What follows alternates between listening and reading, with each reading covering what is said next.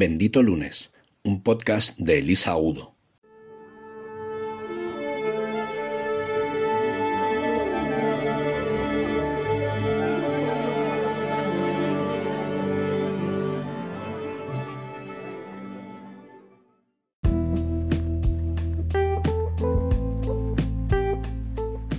Hola benditos.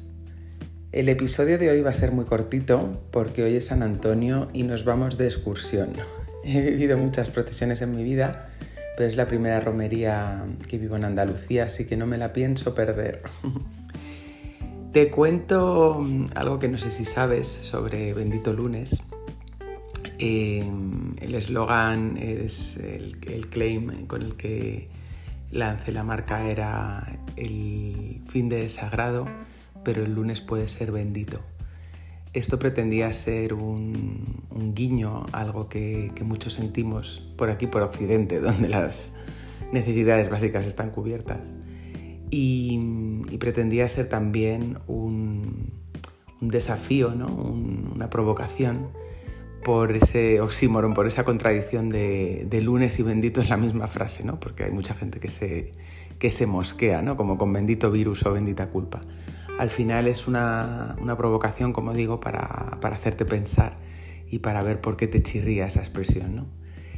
Y seguramente mm, si te chirría es porque como yo has vivido en algún momento eso que llaman el síndrome del domingo por la tarde, que es bastante común y bueno, se parece bastante es lo que llamamos una depre del domingo por la tarde, ¿no? Se parece bastante a una depresión, aunque no me gusta usar la palabra porque son palabras mayores y no bromeo con una enfermedad tan seria.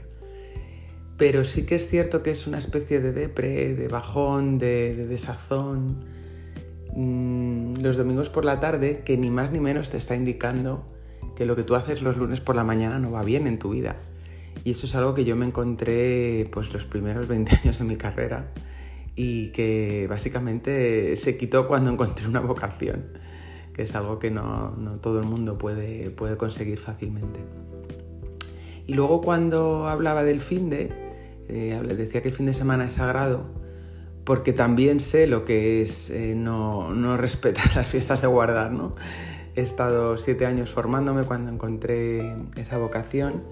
La mayoría de las formaciones eran en fin de semana y después he estado ni se sabe cuántos años más eh, currando a tiempo parcial los fines de semana porque es cuando surgían otras sesiones de entrenamiento, otros cursos o, formaciones para mí misma, en fin, un montón de actividades que me han tenido pues eh, bastante ocupada los, los, primeros años de esta, de esta nueva etapa profesional. ¿no?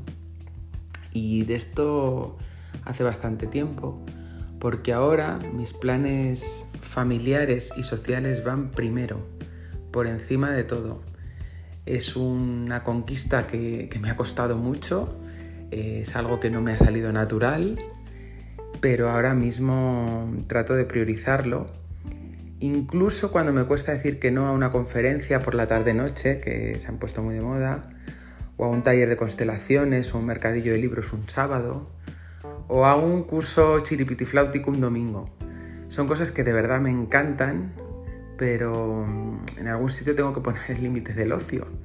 Y ese límite para mí empieza los viernes a mediodía, porque la siesta también es sagrada. o en mi caso el intento de, por lo menos el, momento ese para, bajar las revoluciones.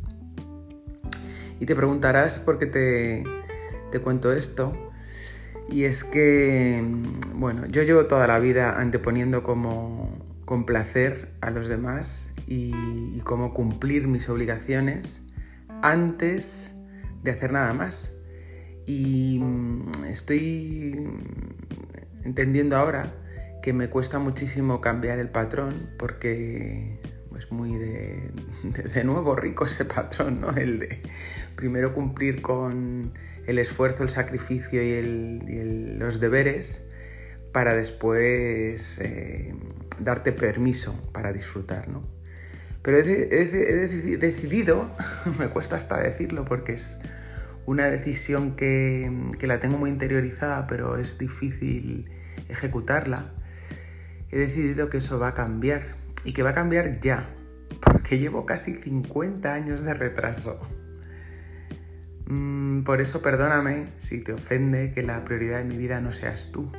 No es personal, no es contra ti, no tiene nada que ver con quién eres ni con lo que me hayas pedido, si esto te ha, te ha ocurrido a ti en algún momento. Si te escuece que te haya dicho que no, mm, quizás pueda ser que te esté haciendo reflejo de algo tuyo.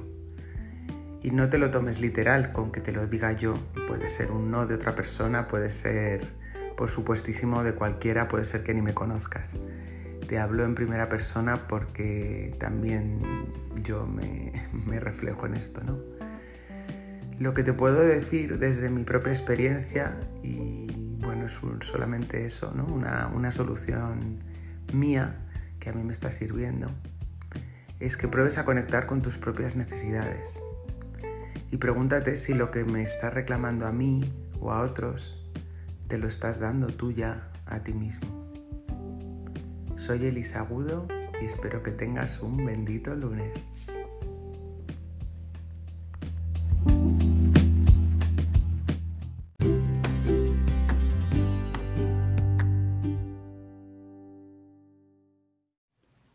El fin de es sagrado. A partir de ahora, el lunes puede ser bendito. Puedes encontrarnos en las redes sociales como arroba benditolunes.com. Síguenos en YouTube, Instagram, Facebook, Twitter, LinkedIn y en el blog de Bendito Lunes.